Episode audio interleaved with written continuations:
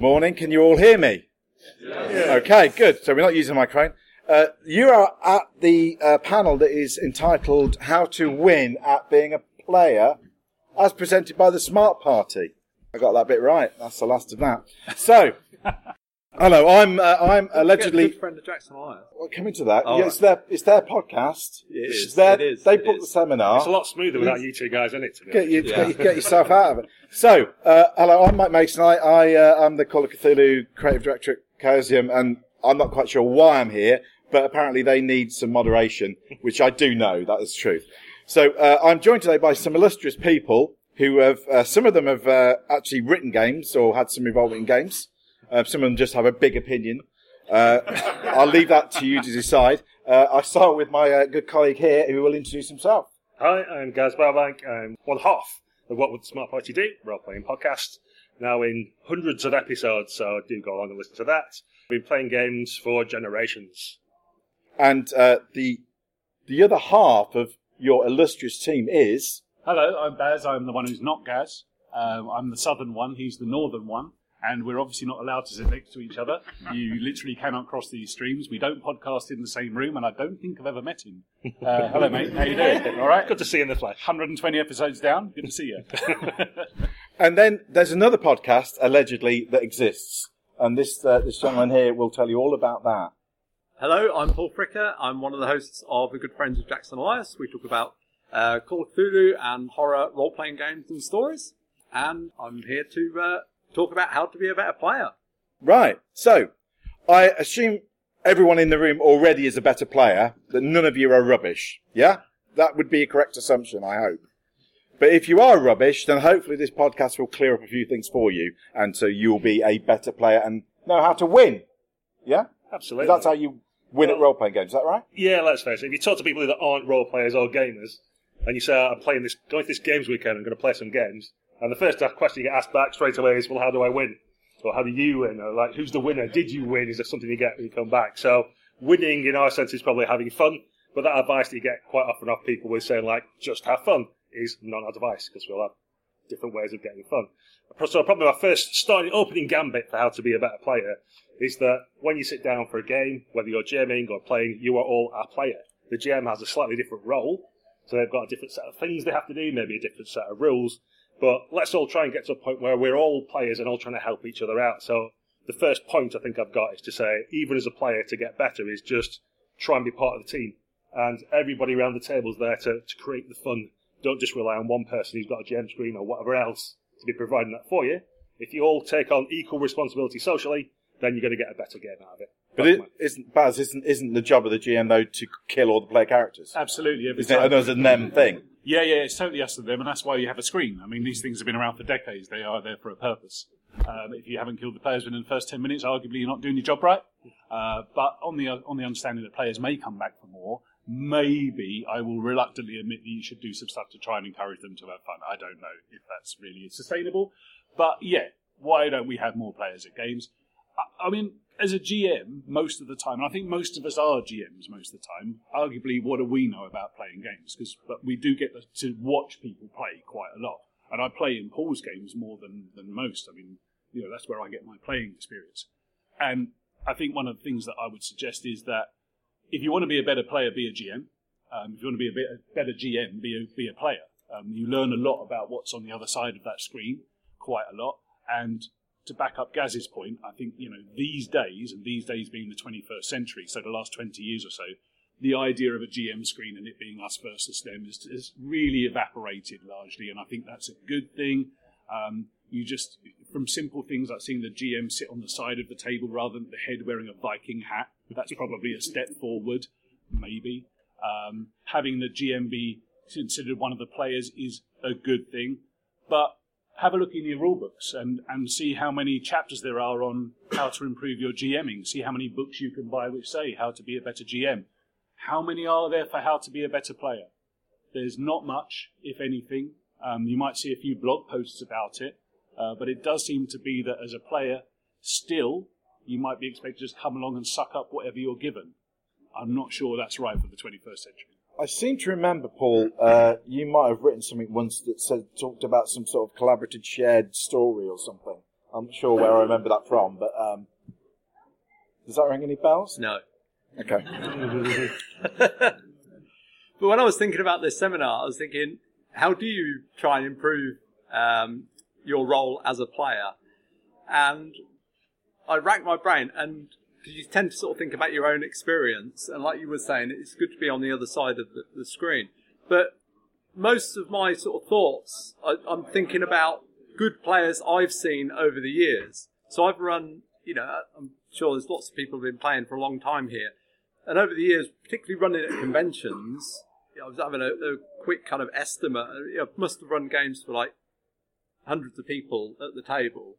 And it's just interesting that some of those sort of stick in your mind for things they did, things they brought to the game. And conversely, there are some that you sort of think that's not such good behaviour or such good traits that sort of perhaps detract from the game. So hopefully we can pull some of those things out. So I've turned it to a game. Um, I don't know anyone else at the game. It's maybe a convention or whatever. I've been given a character, or maybe we're doing a very quick fire character generation in five minutes. Um, what do I, you know, how do I make sure my character gets a spotlight in the game? What, what's as a player, what's what's my responsibility in doing that? Uh, well, you have responsibility for getting what's on your character sheet out into the session. So I think that's probably something, certainly with like hidden agenda games or where you've got a secret, uh, quite often players can think, well, I'm going to keep this back. Uh, and I would suggest don't hold that back, actually progress it forward, because in a four hour slot or whatever you've got, getting that information from the sheet out is probably more important than harder to yourself. Because no one will remember what you didn't say at the session, they'll remember what you did. So it's probably worthwhile looking at your character sheet and seeing what you've got that you can throw as a ball into the session to help other people know what your character's like. So it might be something as simple as looking at your character sheet and seeing you've got strength 18. Well, don't just say that. Explain your fuse of iron, or you know, give a little scene about how you go to the bar and you accidentally smash the glass in your hand because you've beefy sausage like fingers or whatever. You know, so there might not be a lot of stuff on the character sheet. It might just be numbers, but you can turn that into role playing.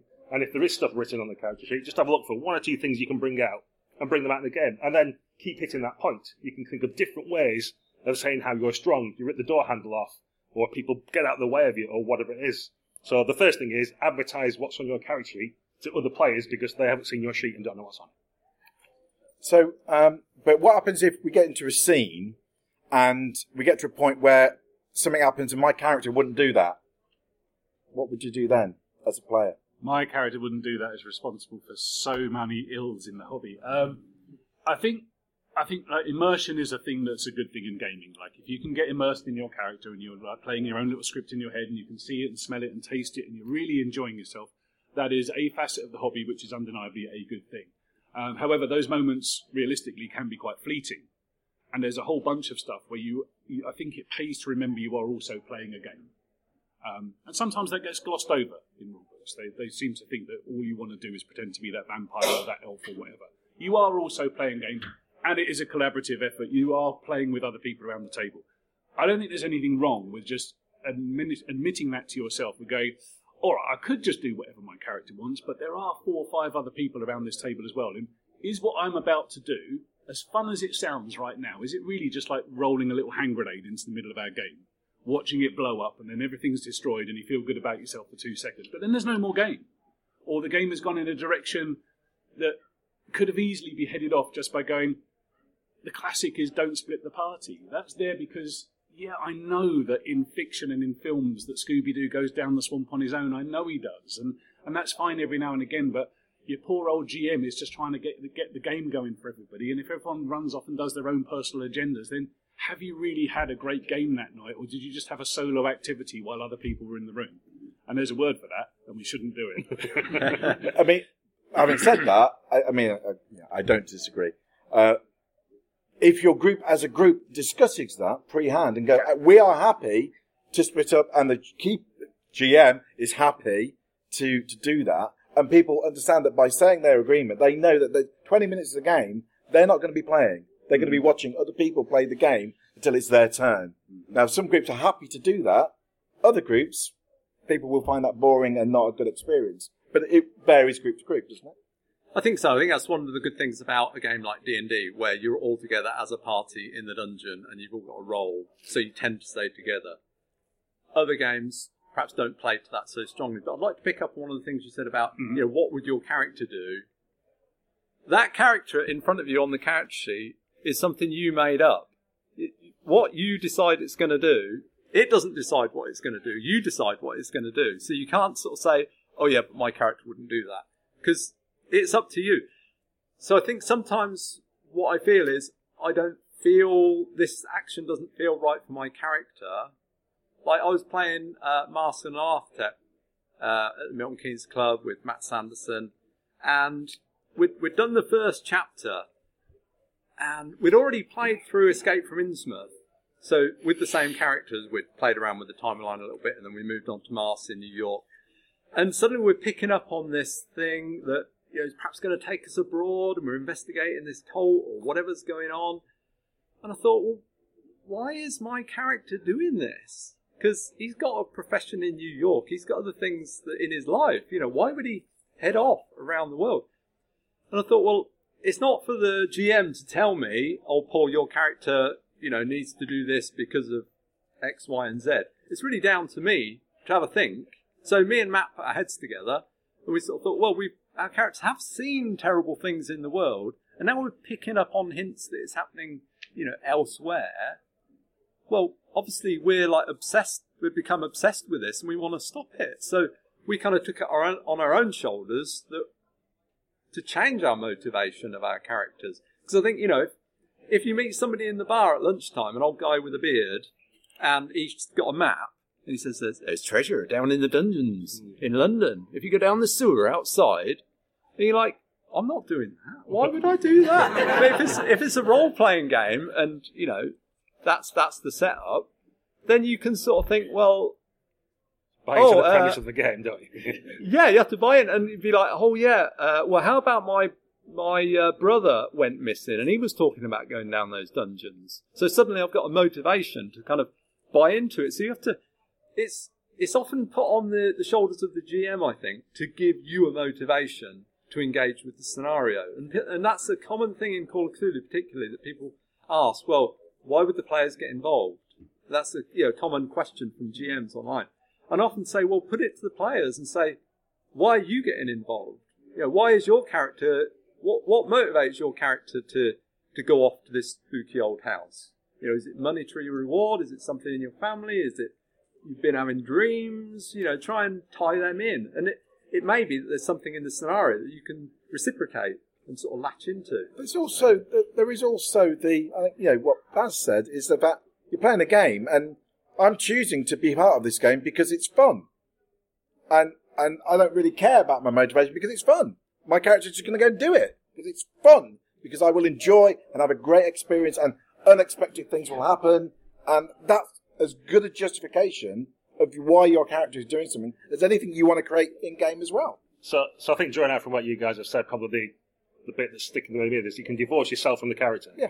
So you can say my character wouldn't do this, is what you think based on what's happened and its experience and what you've done. But you as a player can sit back or talk to other players and go, my character's going to need some convincing to do this because he wouldn't normally do that kind of thing. So what are you guys going to say to me to do that? And then as a character, they can respond to your character and say, X, Y, Z, this is why we need your help. But you don't have to sit there as a player going, "I someone else has got to convince me because of what my character will do. Split the two things up and go, my character doesn't want to go around to Egypt or wherever now, so why would he do that? And then as players, you can discuss it and then get back into character and go, this is why, that's why, okay, that makes sense. So the narrative and the integrity of your character is maintained because it's a different thing than what you are personally. And, you know, so don't as a player say, my character's not going to go there because he wouldn't. Think of why the player would. I think Well, you're just putting up a wall, aren't you? To yeah, you are. You're a blocking wall. You're blocking your fun. Or, or you're just eventually disconnecting because you, you sometimes you just go along. You just because you can tell the the GM's got a story to tell, and it's like I don't really know why we're going here, mm. but apparently the next thing's you know in that town over there. Well, let's just go along with it. And it's like you're not really buying into it then. Yeah, you will be you will judge yourself at the end of your session as to whether you, you had a good session or not by the actions that you took in the game. You won't really, I don't think, judge your success in the game by did you cleave to the backstory that you had prepared before you showed up, because nobody cares about that. Even you don't care about it that much. Let's be honest. and and like normal people, things can change given circumstances. I personally wouldn't go into a sewer to fight monsters. I know that Paul would. Gaz, Gaz might make me do it, but He can't know. go. He's got a bad knee. with enough with enough motivation, it will happen. And my, my motivation is I want to engage with the game today, and my justification for that will be at the end of the day, judge me by my actions, not what I had written on my character sheet. So to Gaz's point, does everybody else at the table know the kind of things that I do? Do they remember my exploits? Do they remember what we did as a team? Not did I really play up that lawful good paladin thing that was written at the top of my sheet, which meant I was just going to be a dick for an hour. Don't do that. Um, and you know, and if you are in a role playing convention, then I think Gaz's point is right. You just grab a highlighter and try and pick out the two or three things that you're going to play up for that session. If you're making your own character, just be careful to not fall into those traps of like, well, I'm going to basically play Wolverine because that's what I do, which means I'm a loner and I'm a sadist and I just massacre people and I don't talk to anyone and I'm immortal. Mm-hmm. It looks good in a comic, but in a in a team effort role playing game, those things just suck the life out of everybody else's fun. So it's about not being selfish. Yeah. Is that a good thing for a player? Don't be selfish. Yeah, you mentioned the phrase "they're playing up," which is something I think has come from the Nordic Lights, was where I first heard it anyway. But that's using other pe- what other people have said to, to build them up as well. So if I've said my character's got 18 strength, but in more, perhaps more clever phrasing than that, then the other players at the table here might then use that as well themselves to reincorporate it.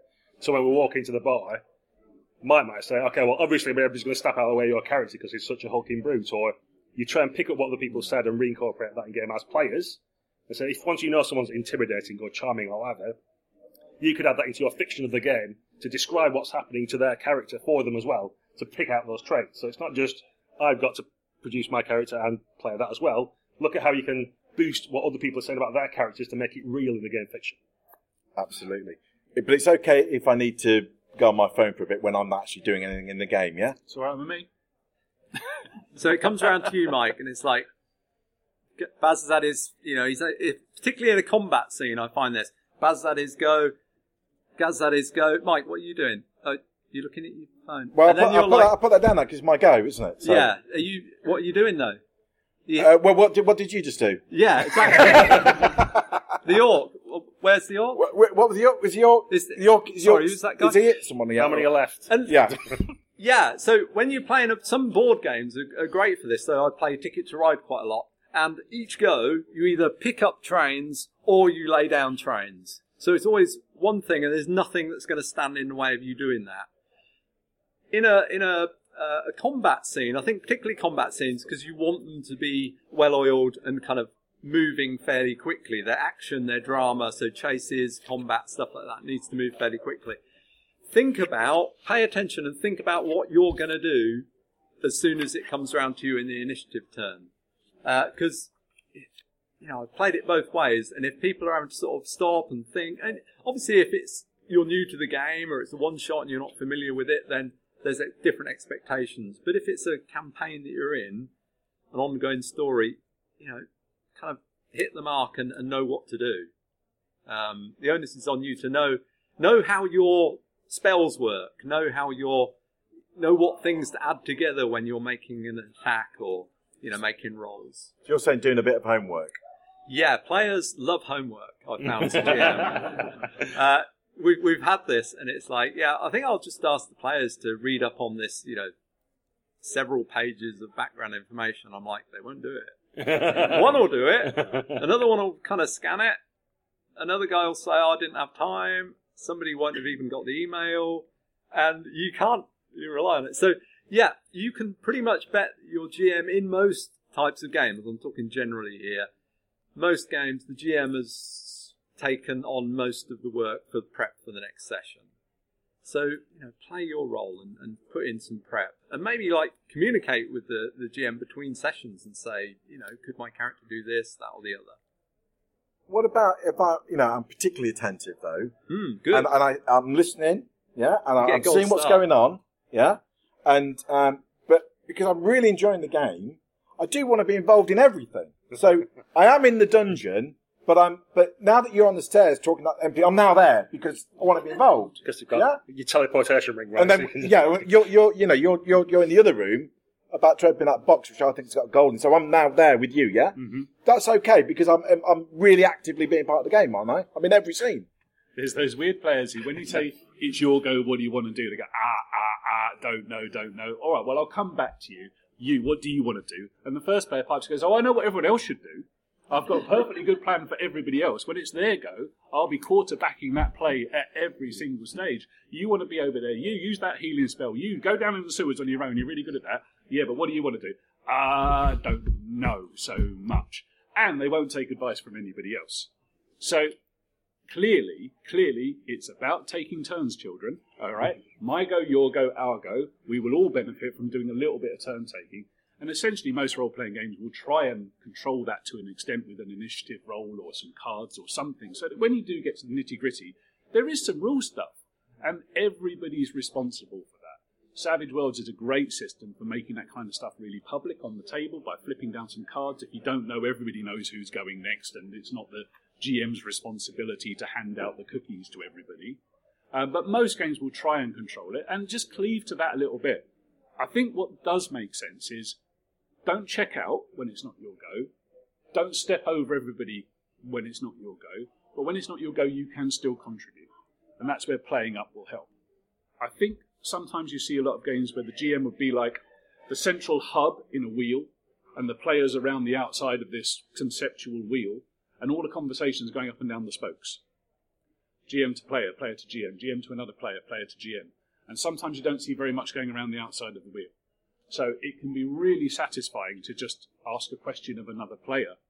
And if you're playing online as well, that does make it a bit tricky sometimes. It can fall over. But, you know, if it's not your go, there's still things you could do. When when we play online, Gaz, we, we sometimes play with uh, Dirk the Dice, you might know from the Grognard files.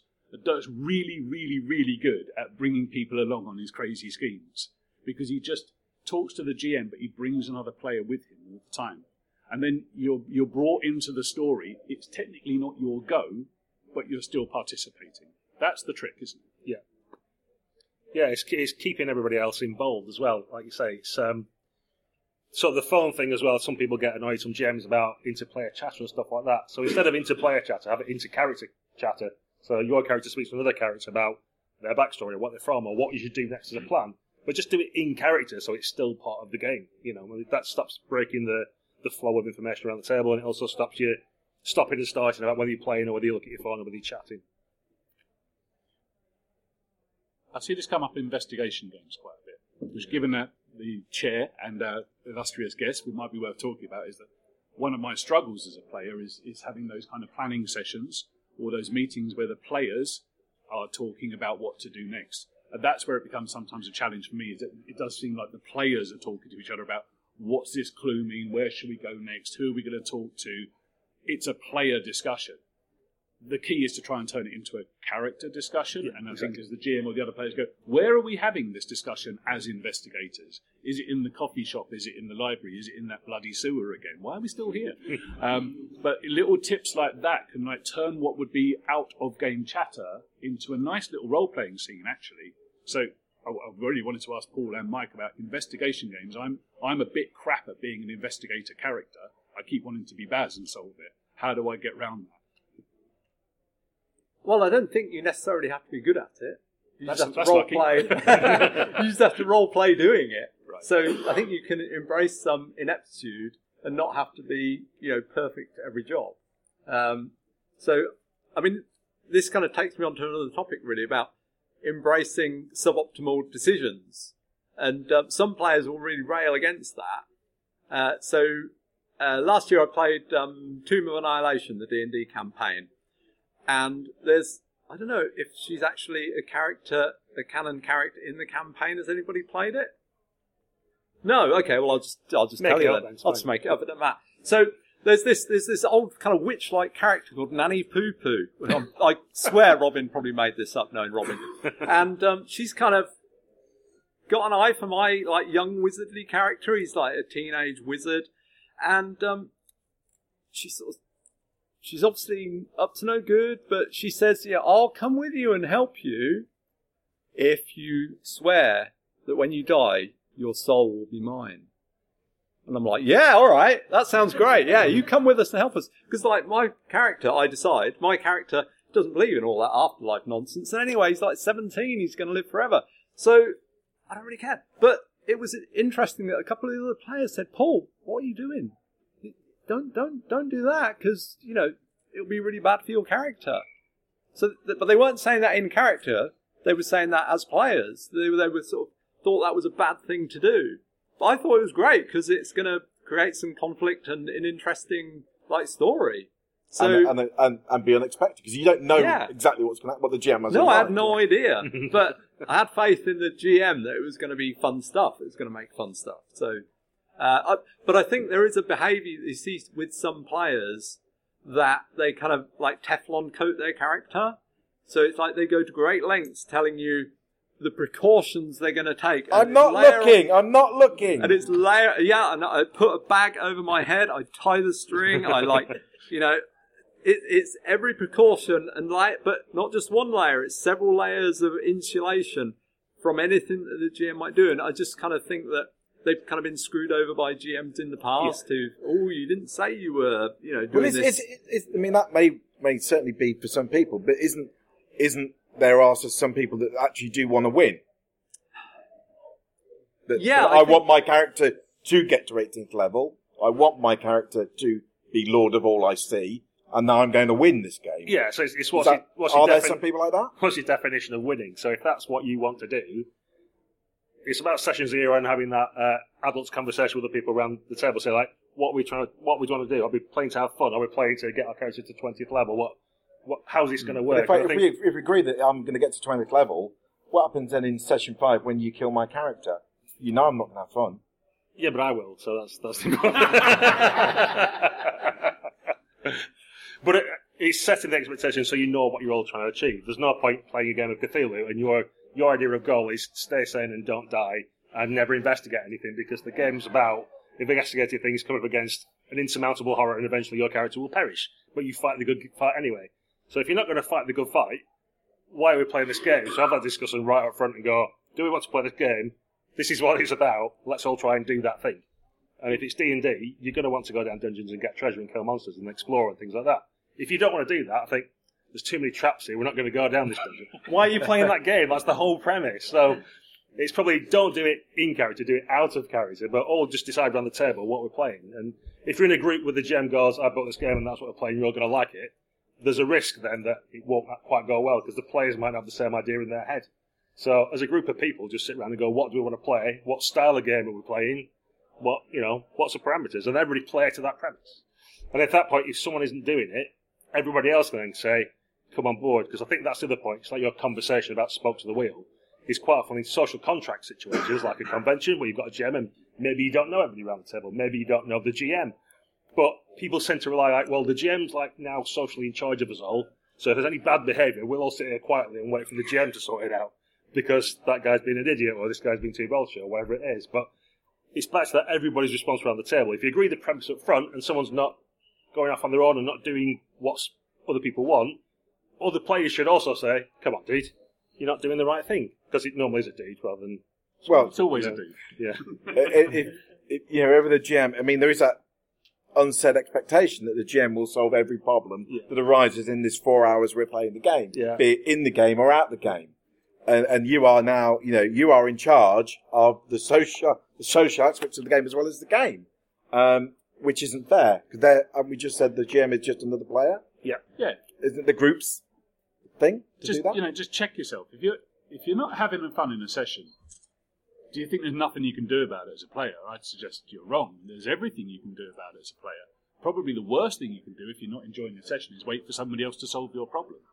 The way that role playing games work is you can attempt anything. You can say largely what you like, and in a lot of games you'll be encouraged to do that. So if things aren't going well for you, you're feeling a little bit bored, or you're a little bit out of it, or maybe it's just you know just a, a bad half hour, or whatever.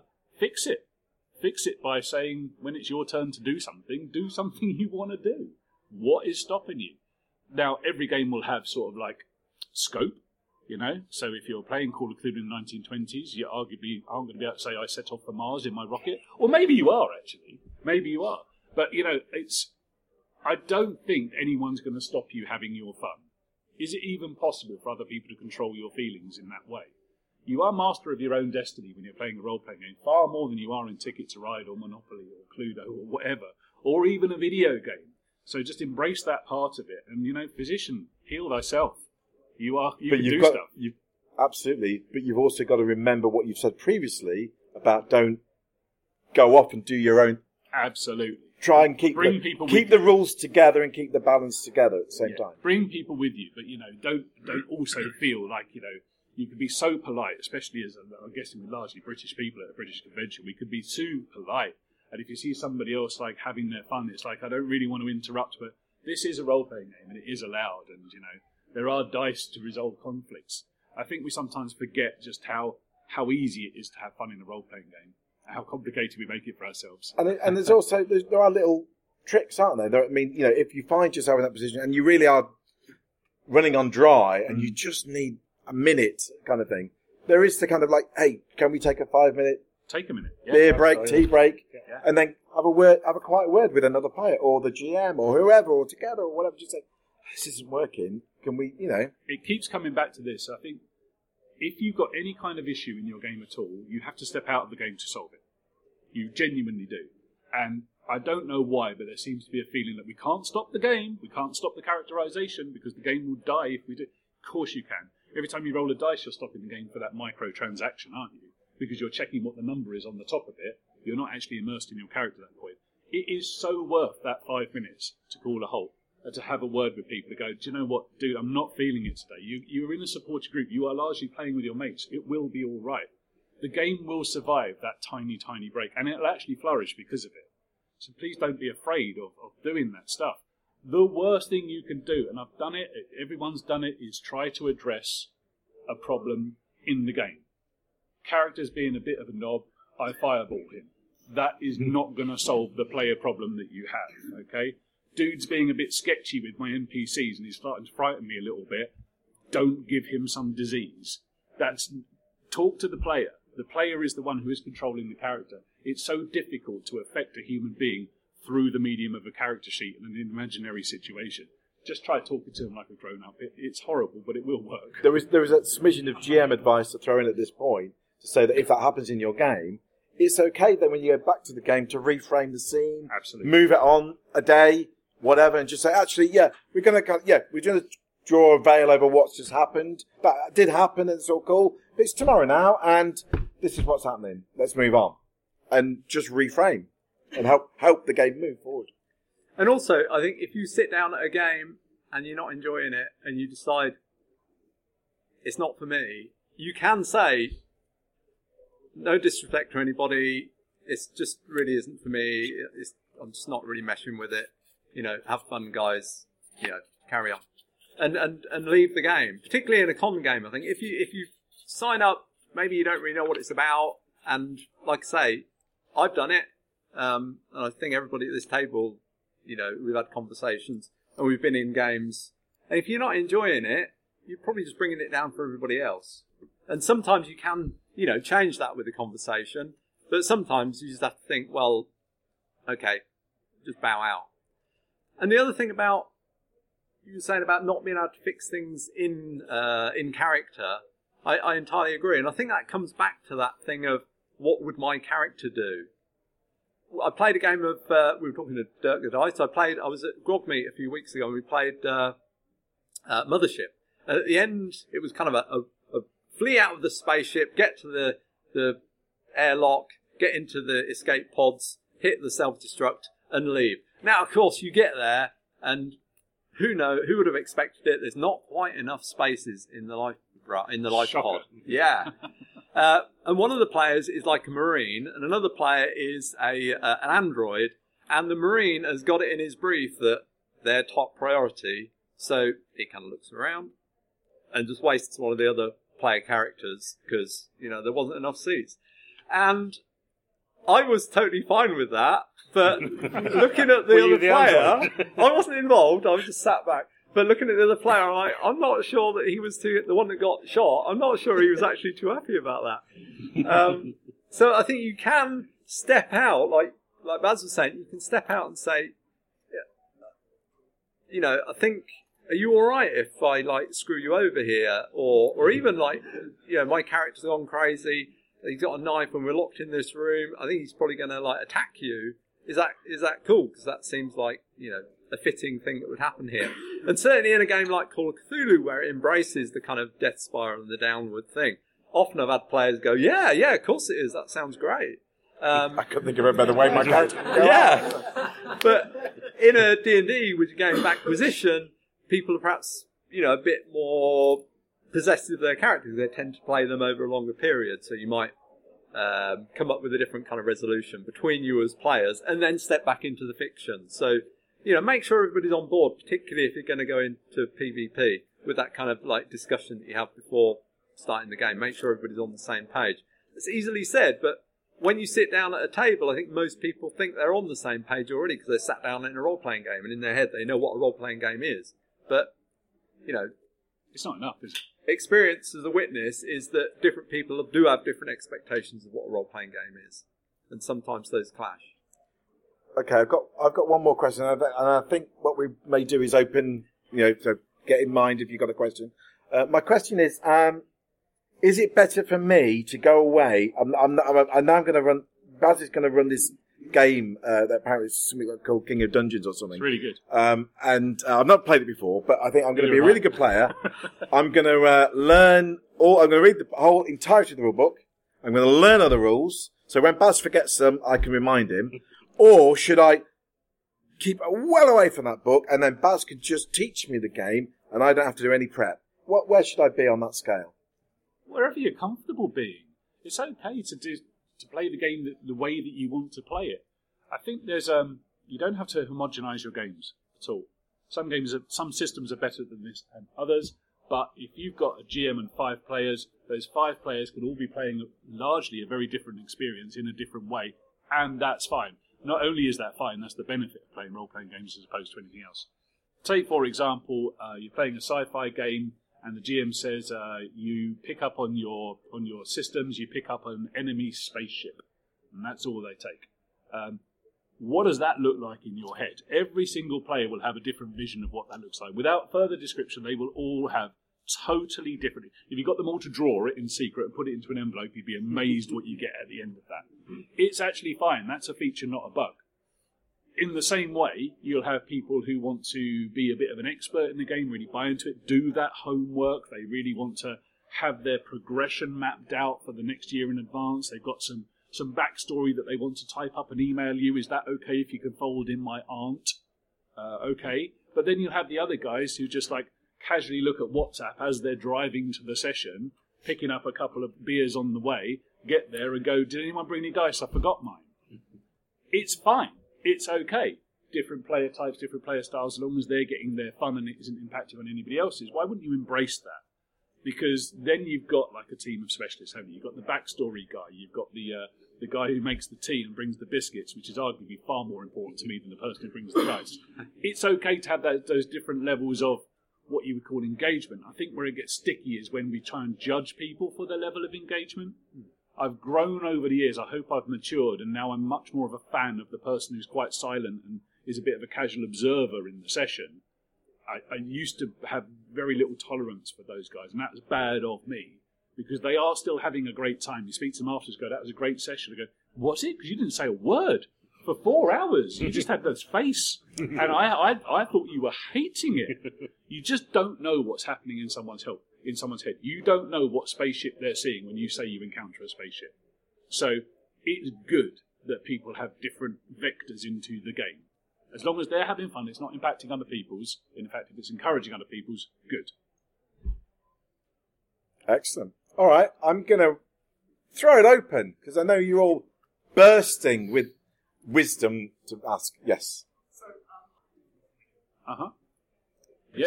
So the the question was about maybe use of the X card uh, and uh, kind of pre-game contracts uh, and whether they can help to uh, uh, establish and maintain or build the social construct and co- social contract of the game you're about to play. What's what's your view on that, Gaz? Yeah, definitely. I mean, I think the really basic one is introduce yourself when you get to a table, because that's quite often something that doesn't happen. You'll sit down with a bunch of strangers and someone says, pass the D4. You go, hello, I'm Gaz. What, what are you called? You know. So the very basic thing, like everybody can do first of all, is just introduce yourself when you get to a table. Like there's so many games I played afterwards. I know what their elf was called, but I don't know who they were. you know that kind of thing. So just have that basic human interaction, and that'll get you started. But yeah, things like the X guide to make sure that everybody's comfortable with what's happening at the table is perfectly acceptable and legitimate. Do you, use card in all your games? Uh, I don't necessarily. I offer it as an opinion. I, I often say that people want to do lines and veils. So if there's things that people aren't comfortable with, they want to tell me in advance, they don't want including that kind of thing, that's all perfectly fine. But I tend to come from it the other way when I run games personally and say, this is what this game's about. These are the themes. This is the sort of thing that's going to come up. Is everybody okay with that? Anybody want to pare that down? Whatever. If anybody has a problem, let me know. Call a break. Whatever. And basically just make sure people are comfortable as human beings around the table. Again, it's that out of character thing. But yeah, I'm, I'm all a fan. And certainly conventions like Furnace up in Sheffield had this time. They just had a stack of X cards on the table when you came in. So all James players, whatever, could grab them and they're on all the tables. So that's just like an easy thing for con organisers to do is just print a bunch of cards off with an X on and just have them sat on the entryway. And here's your name badge, here's your X cards, away you go. Any views do you want to add in, either of you two? Yeah, there's um, a couple to add to that. I agree with everything Gaz says because it's easier for me that way. um, but also, I think as, as gaming and as an industry, it's like 40 years old hobby, we're still pretty crap at coming up with vocabulary for dealing with this stuff. So, you know, what do you call a collection of gamers?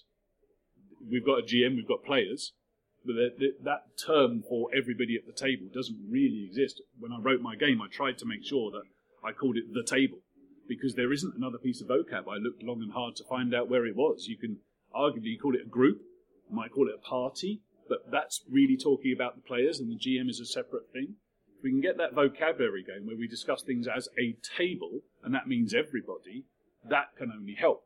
Session zero, massively, massively important. I can't think of a game that wouldn't benefit from a session zero.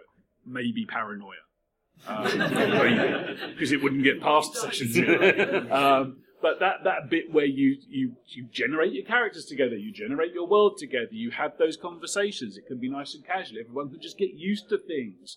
You can have a session zero in a con. It could be that five minute chat where you're saying what your real name is and like how you're doing and finding out if like two of the people who sat down in front of you were related to each other. That, I've seen that happen quite a lot, though. Boyfriend, girlfriend, or like mother, daughter. And you just don't know that stuff if you don't take the time to have that session zero, which is, you know, be a player first, be a character second. And if you've got any issues, it's probably because you weren't spending enough time as a person before you were busy being the dwarven barbarian. Yeah, I mean, I'll just say I think the X card is good because with the pre-game contract, you've kind of got to, uh, if I'm understanding what you mean by that, you've got to anticipate what might crop up in the game. And in my experience, both as a GM and, well, as a GM, I don't necessarily know what things I'm going to bring into the game because I'll improvise things that aren't in scenario. And I definitely don't know what things the players are going to bring in. Uh, so the X card is a kind of a catch-all, uh, which hopefully serves that function. Yes, Red. So the question I'm repeating for the podcast recording is the um, the player that is really kind of into total character immersion, who finds it quite difficult to then break character and have that discussion about how they could maybe integrate into the game better or whatever it may be. Uh, I think that's generally, you know, the kind of, you know, the player, my character won't do this because, uh, what are you, you're about to say something, Gaz, I think. Yeah, I was doing that goldfish thing while I thought, and the, you probably see the smoke coming out of the back of Yes, my I head. could. I could. I could. But I think where it where it's helpful is if everybody around the table, as we keep discussing, other players can try and help with that, and not rely on the GM to solve that problem or anything like that. So, if you can see that someone's like quite often the player will get trapped, they'll think this is the way my character plays, and they'll not want to take a course of action necessarily, but because they're immersed, they think, but I've got to follow through on it because that's what I've been doing all session or for the rest of the campaign. But it's then up to other players to kind of like suggest how you could knock them off that path, even if they feel like they have to go down it. You can sort of bring in the suggestions to say, well, wouldn't you do this because X reason, or could you help me with that? And so you can do it in immersive ways as other players to try and just tap, do a bit of course correction, just knock them to help themselves get back on track. I think if that answers the comment. Would you, um, Paul, would you like to say, well, well, let's have a coffee break, and then during the coffee break, when you're out of character, say, uh, Paul, your Yes, character is just- really getting on my nerves. Could you, uh, can we do something about it? This is real life bleed coming out. now. Exactly, exactly, yeah, yeah. Is that something you should do, or is that what you, could you yeah, it I mean, way? I think I think you can. I think if if there is just a barrier with the person that they they are so protective of their character that they won't sort of change the motivations of their character, then it's a difficult one. Um, if they won't buy into that, then ultimately maybe you've got to say, well, okay, well your character, that character, is maybe going to flee the country on an aeroplane and never come back. Let's make a new character that is uh, is you know hooked into the into the story. Uh, maybe you got like pull it up by the roots and start afresh. I don't know. Maybe you could go. Kind of yeah, your, extreme. your character disappears. Don't worry, I'll be back later. Ah, With a, you know, uh, Yeah. on on the other side now or whatever. So maybe Doing a yeah. secret mission. doing a enjoy. secret mission. Yeah, Only um, fun. Any anyone else? Uh, yes, yes. So ad- advice for kind of power gamers, min maxers, Sounds like Bastards there. spa- spa- Baz's wheelhouse. This is. Yeah, um, I I think embrace power gamers and min maxers. You know, I don't, again, I don't want to be too judgy about player types because I've I've learned, and it's been an emotional journey for me. uh, but I have learned that people will bring all sorts of things to the game. Is that power gamer, that min maxer, are they enabling their own fun? Yeah. Are they impacting anyone else's? Is this really a problem?